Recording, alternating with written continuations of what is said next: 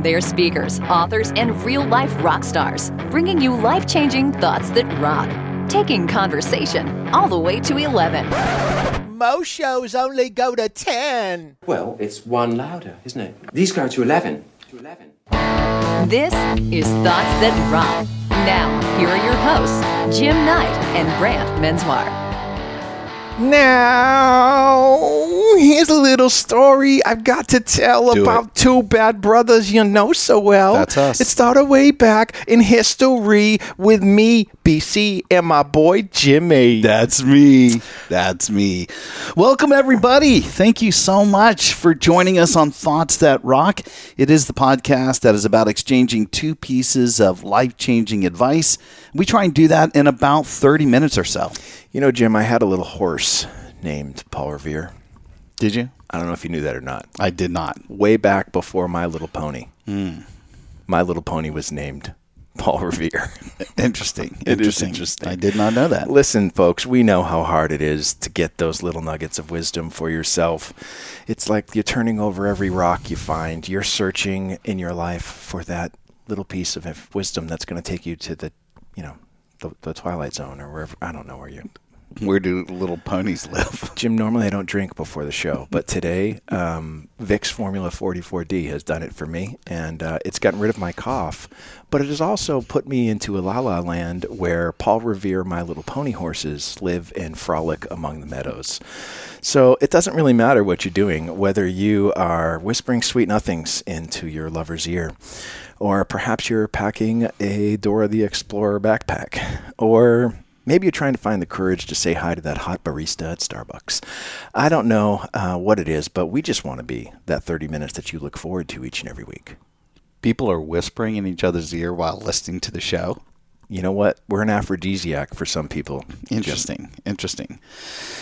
Well, Thoughts That Rock help support Cannonball Kids Cancer. And uh, I think you know, if you've listened to the show before, that's an awesome nonprofit focused on providing options to kids with cancer who have been told that they have run out of options. And the cool thing about CKC, they help those individuals identify some innovative options and then they provide the funding that's necessary for the treatment. And basically, they provide hope to the hopeless. So we, we think these guys rock love love our family at CKC. Just a quick reminder, whatever format you're using to listen to this podcast, if you like the show, we would absolutely love it and thank you if you would just take a moment, leave us a rating, perhaps give us a review. It's those written comments that help push this show up the charts and get us in front of more eyes, which allows us to support those kids who need us. So thank you for that. So whatever it is that we need to do, I, I don't know. You know, oftentimes it's it's just a, a word of encouragement or whisper in or your lover's ear. a whisper in your lover's ear whatever it takes this is what we're going to do because when you hear this music I know what time it is when I You hear do? it. I do. let me check my watch It's yep. it's business time It's completely and totally business time. Let's do it.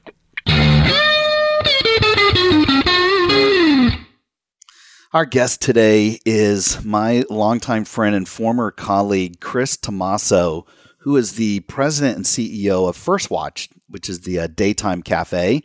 And that is apparently right now the fastest growing breakfast concept in the country. And uh, actually, Brant and I go there quite a bit, honestly. Welcome, Chris, to uh, Thoughts That Rock. Thanks, guys. Thanks for having me. You got it. Uh, Brant, I've known Chris for, I, I want to say about 25 years now, back in my hard rock days. And uh, at that time, I was just a training manager. And, and if I remember correctly, Chris was initially just an account executive. It was a pretty big PR agency in Orlando. And I think Hard Rock was his client. But then he wound up joining the band and, and became head of all global marketing. It was awesome for the entire company, including all of the, the live music initiatives. And I just, I remember thinking how sweet his gig was and getting to hang out with just about every rock star that you could think of. I know there's a book in you somewhere, Chris, down the road. Um, and then after Hard Rock, he was the uh, chief marketing officer for Cracker Barrel. He did that for several years before ultimately joining First Watch in 2006. And uh, and and at that time, I think uh, you know Chris has led a lot of the strategic initiatives for First Watch, including this massive multi-year rebranding effort into that you know the beautiful farm to table designs that you now see Brant we've gone in there quite a bit and i think during your time chris and you can correct me if you're wrong i think when you started there was something like 50 first watches, and now you guys are well over 375 and just phenomenal growth, posted double digit increases in annualized sales growth. It's just unbelievable what you guys have been able to accomplish. Um, and, and also Chris winning a lot of uh, industry awards, including being named a top private company CMO in 2012. I think that was by Exec Rank. And he was also listed in Nation's Restaurant News' Power List in 2017. So he's kind of a big deal, Brant. Just so I'm know. feeling it. He is huge. he is. We are thrilled that you're with us, Chris. and although I'm thrilled to be here. And, and you know, even though I, I know he runs the ship at First Watch, you know, as president CEO, but when I think of Chris, I think of two things. One is my alma mater, his as well, the University of Central Florida, which Brant, you know, is the largest university right now in the country, back to back undefeated college football seasons. You know, Yeah, just want to mention that. But the other thing I think that you guys probably have in common is I, I think of Chris when it comes to the Boston Red Sox. I know he's a huge baseball fan, and that's your team, right, Brant? That is my team. It is what my license plate says. Chris, I've uh, I've had the good fortune of actually standing on the mound at uh, at Fenway Park, and so Very uh, grew up my whole life as a lifelong Red Sox fan. Uh, as a matter of fact, we've already got on Angela Robb on the first episode that I was mad she had Joe Torre on as a guest speaker at LeaderCast last year, and I'm like, how about getting some Red Sox blood up on that stage? so yes, li- lifelong Red Sox fan here. All right. I Yeah. like you already. And I, I see a lot of Facebook pictures with uh, when, when Chris gets a chance to take his son up there and has seen a lot of, you know, on the road Red Sox uh, games. So that's awesome. So, Chris, uh, I know I just I, I rattled off a lot of stuff there, but uh, you know, very honored to have you on the show. And uh, we we do things just a little bit differently here, you know, versus that sort of traditional interview style on a lot of these other podcasts. We tend to get right to the point, and uh, we want to get those pieces of advice that people are are anticipating. So, I'm going to turn it over to you. The floor is open. What is your thought that rocks? Thoughts that rock! Number one! My thought that rocks um, has, is something that I've held with me for a very long time since I um, since it was first uttered to me. Oh, about maybe 16, 17 years ago, and it's pretty self-explanatory. But um, I think it also has some some deeper meaning, and it's um, you know uh, it's it goes like this: It's not your life, and it's not your wife. And um, again, pretty self-explanatory, but it, I think the deeper meaning there is, at least from my perspective, I, I used to. Um, I'm Type A. Um, I also, um, you know, I really care about what I do and and the results. And I probably took it too far at many points in my early career, where I stressed myself out over things that I really didn't need to do. And and you know what that saying means to me is, you know, it really helps ground you in what's important in your life. And you know, in in this case, wife um, is a stand-in for your family and your loved ones, Yep. and your life is your health. And um, you know, thankfully, I never, um, I, I don't believe I ever did anything that that um, compromised the family part. But I would say that um, early on in my career, I, I did some things that that uh, um, didn't lead me to a healthy lifestyle, and you know, nothing illegal or anything, but just not taking care of myself. Yeah. And um, and and then just internalizing so many things and and the stress that came with you know trying to be perfect and and really just overthinking things now that I look back on my younger self. And so I've held that with me and I've shared it with a lot of young folks that have uh, come to work with and for me uh, since then. Wow. Yeah, I, I love that, Chris. I, I think it's funny for me. You know, when I first when I first was listening, I thought you were going to say sort of the more traditional one that we hear, which is "happy wife, happy life." But Yeah. but in, in reality, what you're talking about here is a matter of perspective, and and oftentimes I, we don't we don't have the benefit of that perspective until we are years with it in our rearview mirror, and I think that's Mm-hmm. what you see now uh, and can appreciate more. Uh, even even hearing this now at this day and age with the success that you've had, uh, maybe earlier on in your career you, you sweated the small stuff and you made little Yep. little things big things, right? Of course, yeah, and and you know that's not. It's really even difficult to uh, impart that upon your children or even young professionals at this age. It's it's one of those things I think you almost have to experience, and but it's good to have somebody say it to you so that it's always in the back of your mind. But I still think it's um it's just one of those things where you have to live through it. Yeah. I, I, thought when you were, um, it's funny that you say this because I, I don't ever think I remember you being stressed out. Maybe you just hit it well, but I think of you now as having such a great quality of life. And maybe that's just because I'm looking at you more o- online and, you know, you do a good job of posting personal with your professional pictures out there and, mm-hmm. whatever information. And, you know, I don't know. I just uh, I, I, appreciate you sharing that because I think a lot of people would have not known that, and maybe you had to go through those growing pains in your early career, right? Yeah, I think so. And you know, when I look back and um, talk to folks that I worked with again earlier in my career, you know, they describe me as being um, focused, mm-hmm. and I, I also realized that that that um, I, I was focused, but it was at the expense of maybe some softer skills um, back then that I, I, I think I just had I just had a very low awareness level. My my EQ wasn't as high as it is now, and um, you know there if we have time today, I, I, there's some funny stories about times where my stress came through uh, while I was at Hard Rock for sure, and one was kind of embarrassing, but um, you know, it was, it always came from a good place of really wanting to do the best possible job I could. It wasn't anything that was meant to be at anyone else's expense, or I just felt like I had high expectations that I had to deliver on. And um, I put all that weight on my shoulders, and, and that's kind of how it manifested itself. Well, if nothing else, Chris, if it's embarrassing, you know we're all we're all about the ratings here yes. at Thoughts That Rock. Right. So, so it, funny, funny enough, I was actually going to ask you, can you give us can you give us an example of, of maybe a time that that uh, you realized this now, looking back, that this this is exactly what happened. You blew something out of proportion, or, or you took it the wrong way.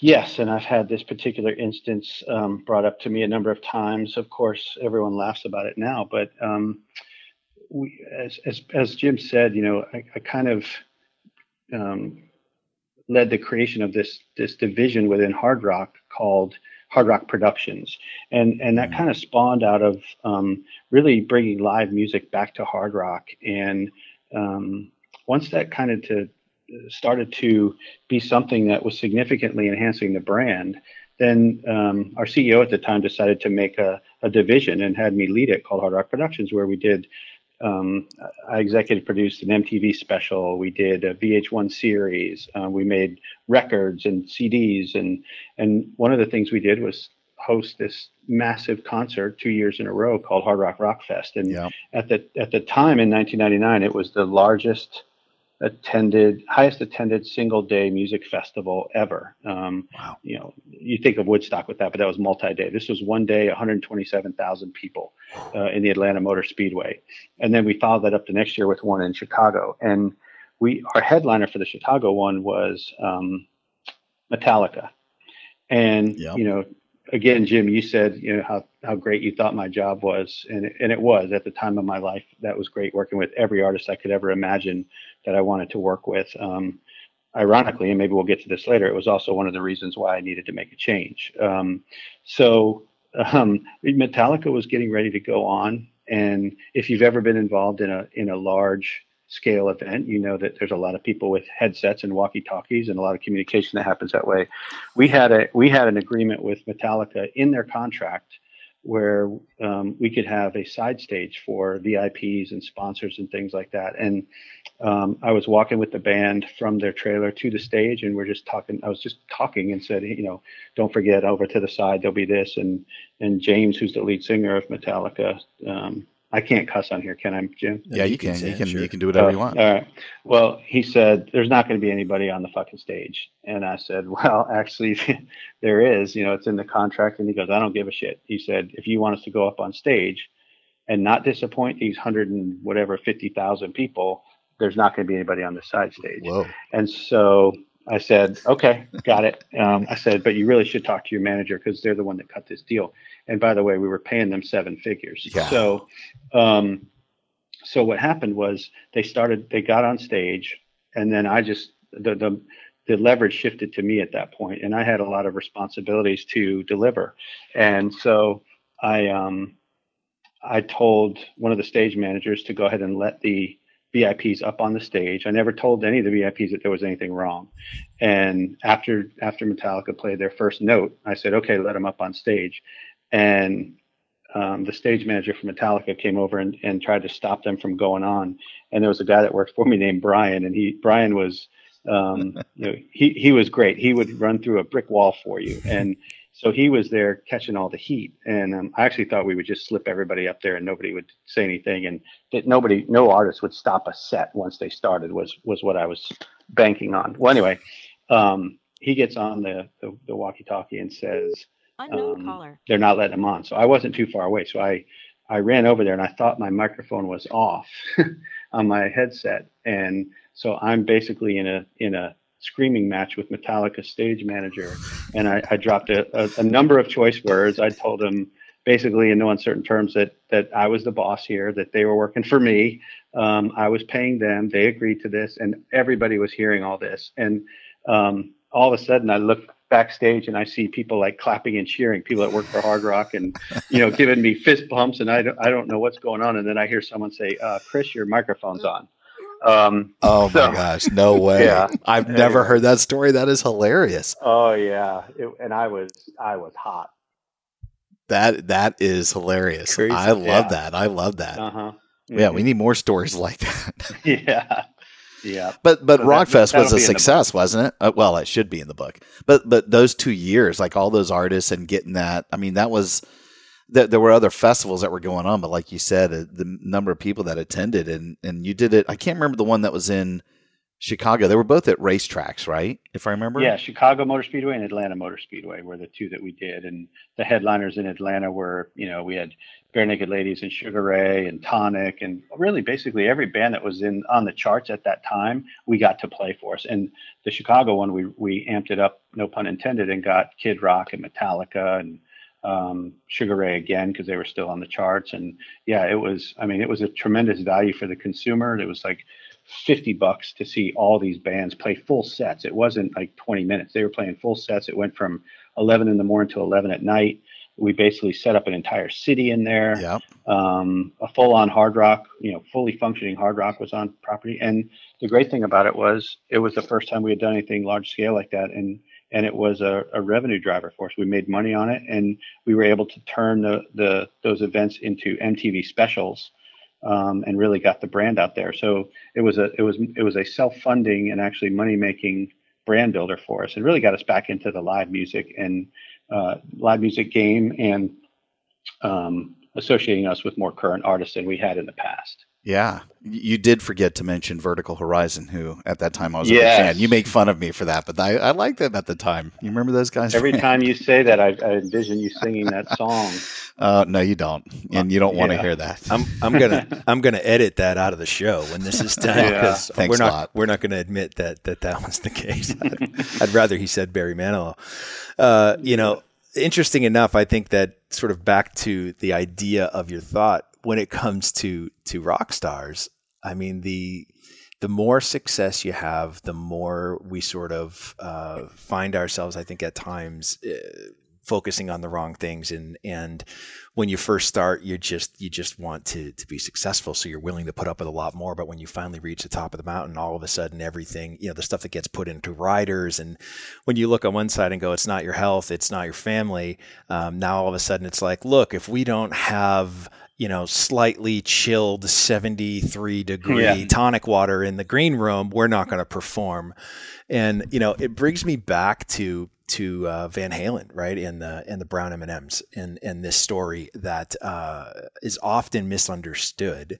And I hear it uh, referenced a lot as sort of this idea of divas. But the real story of, of that, from my uh, understanding anyways, is, you know, Van Halen and their rider sort of in their heyday uh, had put in their rider that they wanted to have a jar of M and M's in uh, Mhm. in the green room as part of their deal, but they wanted all the brown M and M's removed, and so people sort of thought that that was just absolutely ridiculous, and and Mhm. just the the height of how dare you or abuse of power and all these things, but in reality. Uh, there was a very strategic reason that they had that done, and and the reason was that if they walked in and saw the jar of M&Ms on the table and saw that the brown M&Ms had not been removed, then they knew that whoever was in charge didn't read the rider. Mhm. And if they didn't read the rider, what else could possibly Yeah. go wrong? So to your point of if it's not your life, it's not your wife. In this case, it actually jeopardized their health and came to full fruition during a during a concert in Denver. They were playing a college there. They set up their entire stage. Part of what was happening in the stage was the weight requirements needed to put the stage up mm. in this arena.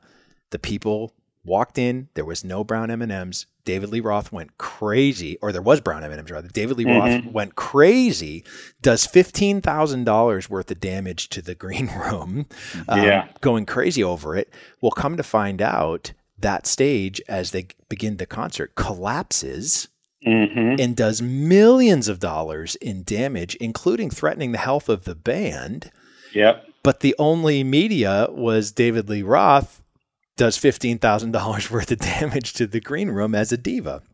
And yeah. so, you know, we get into these sorts of stories. I think the more success you have, the more we focus on the wrong things and we become less tolerant of those things that, uh, you know, on your on your climb up, we find ourselves more willing to deal with. Is that sort of did you find i mean listen you obviously are super successful now have you find yourself getting less tolerant of things the more success you have No, I've actually gone the other way um, because uh, just perspective, I guess. Um, uh, you know, I think there, and I, I feel like there was like just a, a switch that turned in me where, um, I don't know, maybe it was when I felt like I, I reached a, a, certain level of, of success or whatever, where, um, uh, you know, I realized that, that words matter more than I did before. And certainly I've really noticed it um, as my title changed. You know, when I when I was CMO here,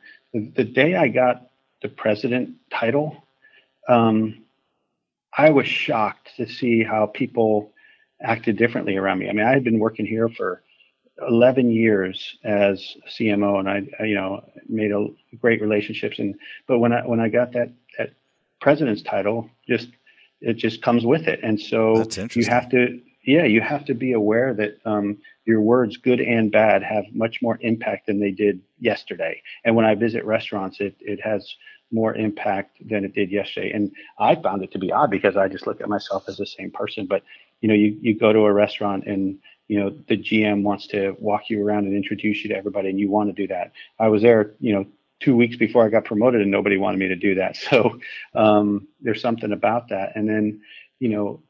I, again, when I look back at the time at Hard Rock, they're the artists that you thought were going to be the ones that were going to make your life miserable typically weren't, yeah. and the ones you thought had, you know have a have a great persona in the public were the ones you really had to deal with. I mean, a really funny story is when we opened Hard Rock Live, which is a, a music venue in Orlando.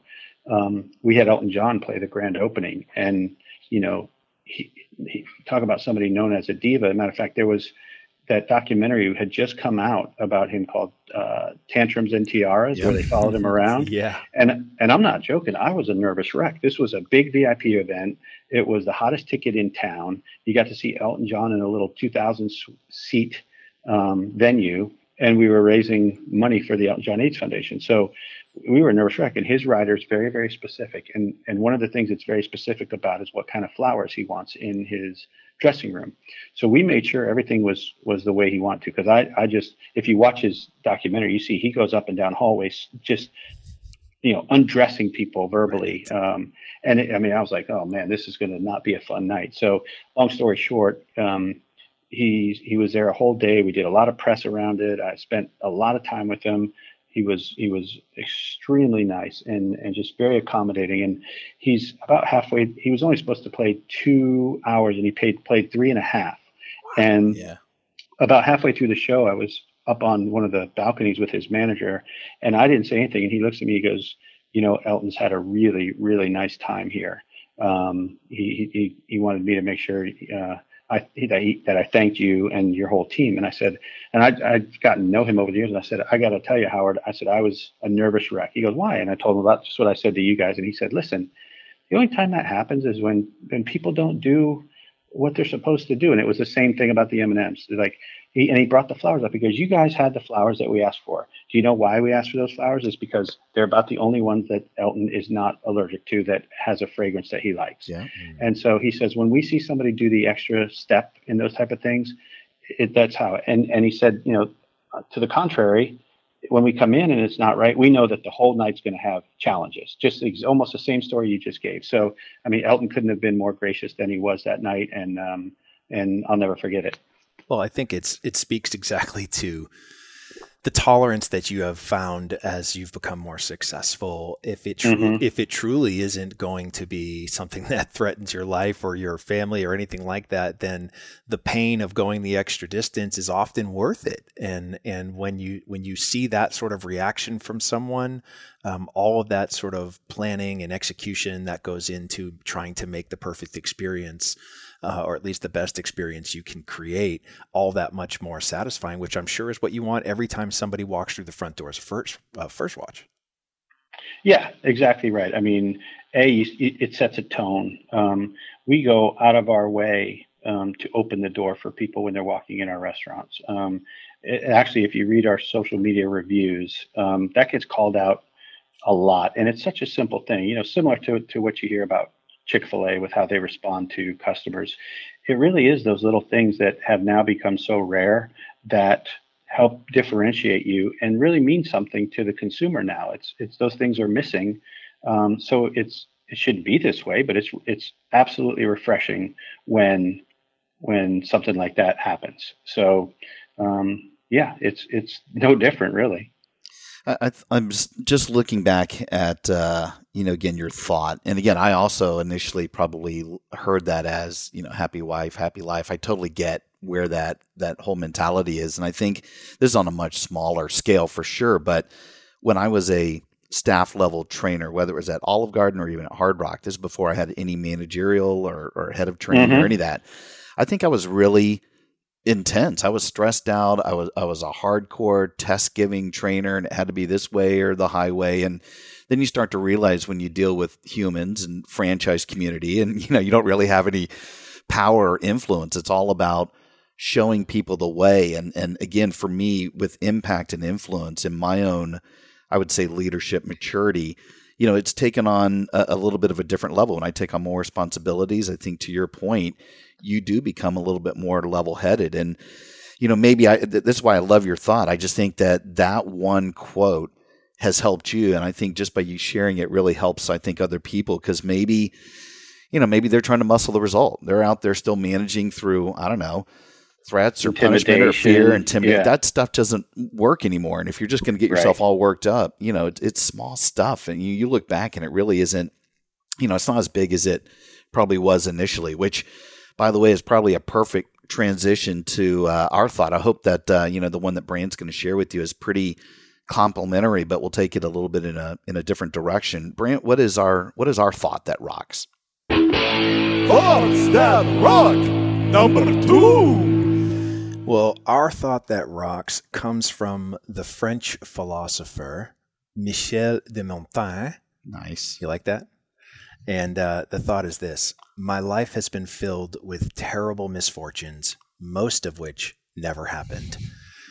Uh, we absolutely love this thought uh, because it says a lot, I think, about perspective, which harkens back to, to yours, right? It's about choosing a perspective. And I think so many of us spend so much time worrying about what could happen that we often, you know, it becomes a self fulfilling prophecy and, and we start worrying and worrying and worrying. But, but in reality, a, a fraction of the things that we are worried about actually ever happen to us, but we remember them as being these terrible things that we've lived through and, and survived. But in reality, they get blown out of proportion because those were things that we were worried about, and we spent so much time and effort and devoted so much emotional energy towards those things. But in but when, when you look back now, you go, you know what? It really wasn't that. wasn't bad that big of a deal it wasn't that big of a deal and and i it sort of makes me come back to you uh, just curious from your earlier talking about starting the the hard rock the live music part you said that there was a part of that that was one of the main reasons that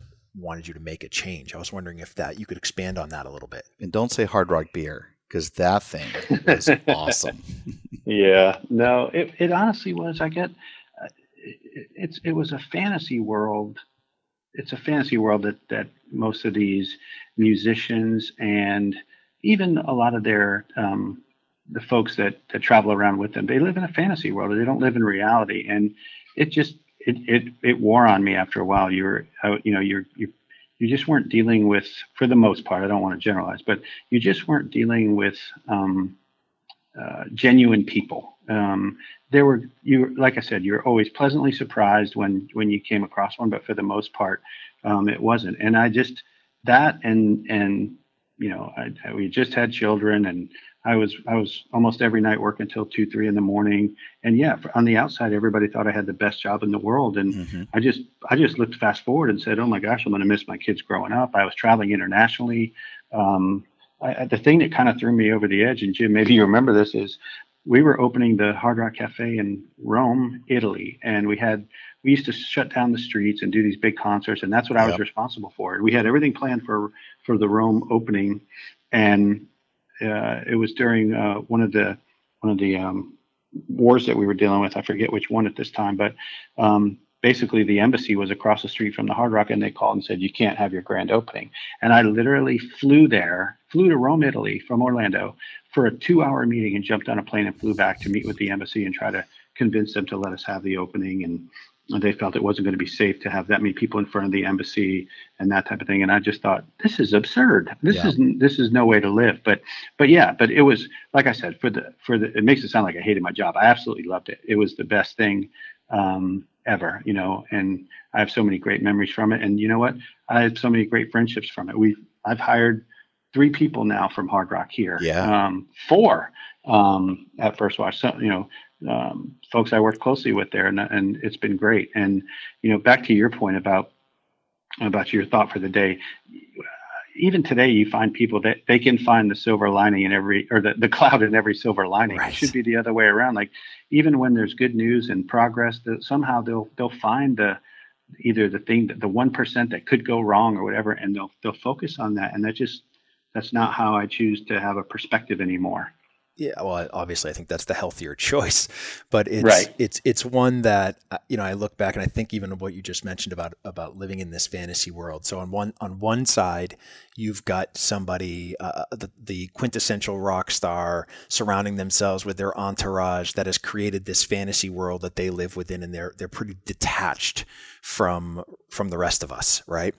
But on the other side, we got people who create the opposite sort of fantasy world where everything is against them, everybody hates them, they're never going to yeah. be successful. They're looking at every glass is, you know, half empty they possibly can.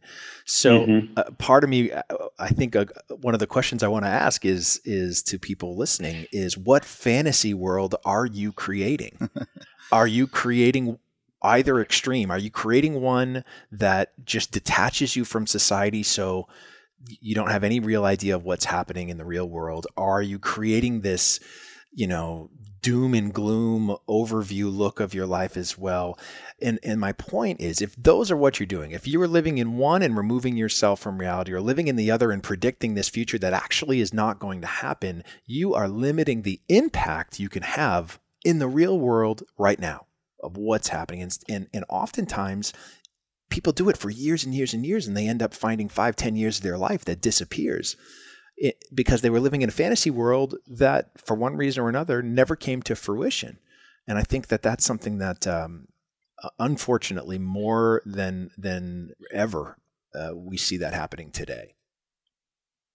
Yeah, and I think you know, I also think people don't think about the impact it has on people around them. Mm-hmm. It might be a, it might be like a, a silent killer, but um, you know that gets picked up. It, it permeates, and it it actually can become part of a, a culture. And we've worked really hard here um, to have an incredible culture. And you know, it's it's the, the the positivity, and then just the overall um, teamwork to to achieving the same goal is, is you have to talk about it a lot less. It's just a lot it's a lot more natural and organic. Yeah, but I think what the good thing about for instance in your position as you have moved up and you have more responsibilities you get to control that right and so these people yeah. that maybe you know, to Brant, your point, if somebody's living in a worry filled anticipation of possible setback, it's always doom and gloom or what if, you know, it's sort of like the quote, right? Most of which never happened. Yeah. I, I think this world of, you know, people that get wrapped up in the rumor mill and the water cooler conversations. And, and I, you know, I was probably guilty of this in my early career, but I, I do remember several times where, you know, th- there would be this, this rampant discussion in the hallways about, you know, oh, our budget's getting cut, or we're going to buy a concept, or Mhm. we're getting bought out, or you're getting fired, or we got to reduce whatever. You know, it's all this stuff. And I think if you live your life with this half full mentality and this this circle, you know, the, the sphere of influence that you control your own destiny, how you want to live your life and your attitude and your behaviors and how you keep crushing work and don't get wrapped up in the negativity and what could happen. I think you're so much more one positive, but you certainly are going to be way more effective. And you know, maybe that stuff comes to fruition, but you couldn't have done anything about it anyway. And you post a W out on the other side, and you get recognized, and somebody gives you more responsibilities. That's how you get promoted. So, I mean, I love both of those because I think if you take your thought and you take our thought and put that together, and I think people can Mhm. walk out of here with a little bit more, I guess, positive mindset and don't get wrapped up again in the thick of thin things, as we like to Yep. say. Yep. Yeah, I think it's a, you know you find on one side, look, get your perspective right, right, and and uh, I mean as you've sort of climbed the the corporate ladder, Chris, you find yourself now in in uh, you know sort of in this what I like to call the Spider-Man role because with with great power comes great responsibility for yourself. Mhm. Did you just now. quote Ben Parker? I did. from Spider-Man. I did. That's awesome. What you know? What here's the thing with Spider-Man. Little little sidebar. Uh oh. Growing up as a kid, Yeah. I watched Electric Company Oh yeah. all Yeah. the time. Remember Electric Company? Sure. Yeah. Oh yeah, they're the best Spider-Man. Oh Yeah. man, that was the only reason I watched that show was that Mhm. maybe maybe, Maybe he'd make an Spider-Man was going to make an appearance, and out of the one out of ten times he actually made the appearance, Yeah. it was a great day. But but I love it. to the point of this is is you find yourself in a role now where you can really influence um, how people are going to respond to things like that. And if you are painting a doom and gloom or you are creating a sense of urgency out of fear or any of those things, you're going to sort of create that culture within the organization. But being able now to sort of adjust people's perspectives and, and, and if they walk in and go, listen, there's nothing more important than your health and your family, and they know that going up front, um, then no matter what happens at the business, that it gives them it gives them the proper perspective to handle that in stride instead of making it into something that it shouldn't be, into this terrible misfortune that actually never happened. Right? Yeah, exactly. And and I mean to to boil it all down, I want people who work with me um, down the road to feel like their their life was enriched during the time they worked with me. I, I don't want them looking back and, and saying that either they lost something or they didn't enjoy it or it, it was subtractive. I mean, I want it to be additive in whatever way it makes sense for them. And and and you know what, people it's different for different people on what what enriches them and what what uh, important to them and and the only way you find that out is by getting to know the the people that you work with Well, you guys do that. I mean, I know I, I talk a little bit about First Watch in, in my book, but I know just in the times that we've been lucky enough to do a little bit of work with you guys, I mean, you've created an environment. I know you've, you've surrounded yourself with some awesome, awesome people, but, you know, your leadership just comes through. And I think you've been able to do that and allow people to be themselves. And, you know, I don't think, I, I haven't seen any negativity when I'm hanging around anywhere at a First Watch. Actually, Brant and I were just in Nashville at your mm-hmm. new concept. We just went to Sun and Fork and oh had yeah breakfast over there. It was fantastic. Great, great people in there. Love Yeah. it. thank you I think it's a, a big kudos to Chris and his leadership, but very closely behind that is their bacon Right. That that bacon. because that bacon is I got to tell you, man, it is it is something worth waiting for, no matter where you are at. Uh, get get into a first watch and order that bacon. But you think it's carb friendly, and it's not. It's so good. It is so I don't know how good. much sugar's in that thing, but it is. It's keto friendly That's right. Keto, keto Yes. friendly for sure. Yeah million dollar bacon That's right. Well, since you quoted Ben Parker, Brant, I'm going to quote a good friend of ours, Alan Schaefer. He's got a band called Five Star Iris, and they wrote a song called Daylight. And uh, I remember this phrase, which kind of goes along with our quotes, and it goes like this If you change the way you look at things, the things you look at change. Anyone can get lost in the night. Everything looks better in daylight. And I think us taking this sort of positive mentality and you know, I know you were sharing it's not your life, it's not your wife. You know, again, we were talking about if it is these small little things, if it's not the big rocks in our life and we're not making a difference, you know, th- this stuff is so easy to overcome and get past. So I, I just think you, have done a phenomenal job in in doing that, and uh, it's just been a joy for me to to just watch your career grow. How um how can people stay connected with you, Chris? And what what what are you working on? I mean, other than Sun and Fork, you know, and and buying every breakfast concept there is on the planet, what um what what are you guys working on? Um, well, we're opening just about one restaurant a week right now. Um, wow. And um, so we're really focused on people. Um, I try to put it in perspective for everybody here that, you know, every restaurant that we open, we need three managers. So we need 150 new managers uh, every year. So we've invested heavily in attracting, hiring, training, and retaining just unbelievable talent.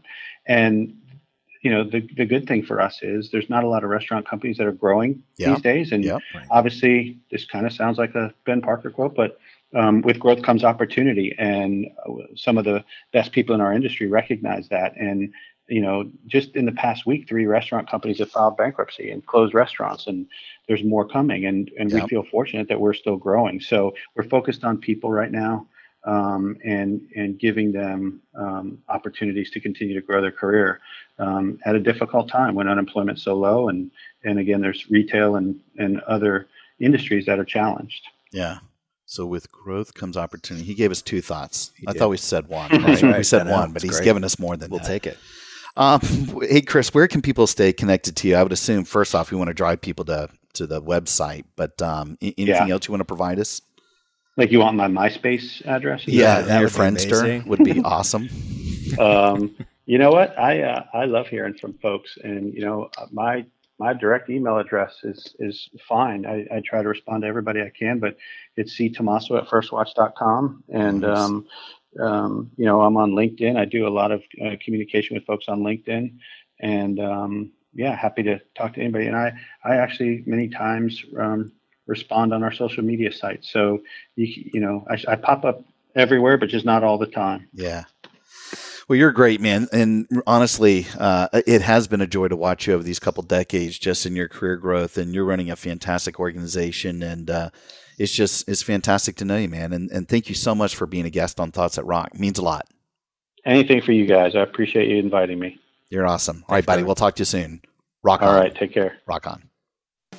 Hey, rock stars, thanks so much for tuning in. If you liked what you heard, please subscribe to make sure you don't ever miss an episode. And if you're interested in having Brant or me or both of us speak at your event, we're exclusively represented by Kepler Speakers, the industry's leading resource for booking conference keynotes. To start your unforgettable experience, go to keplerspeakers.com. Until next time, rock, rock on. on.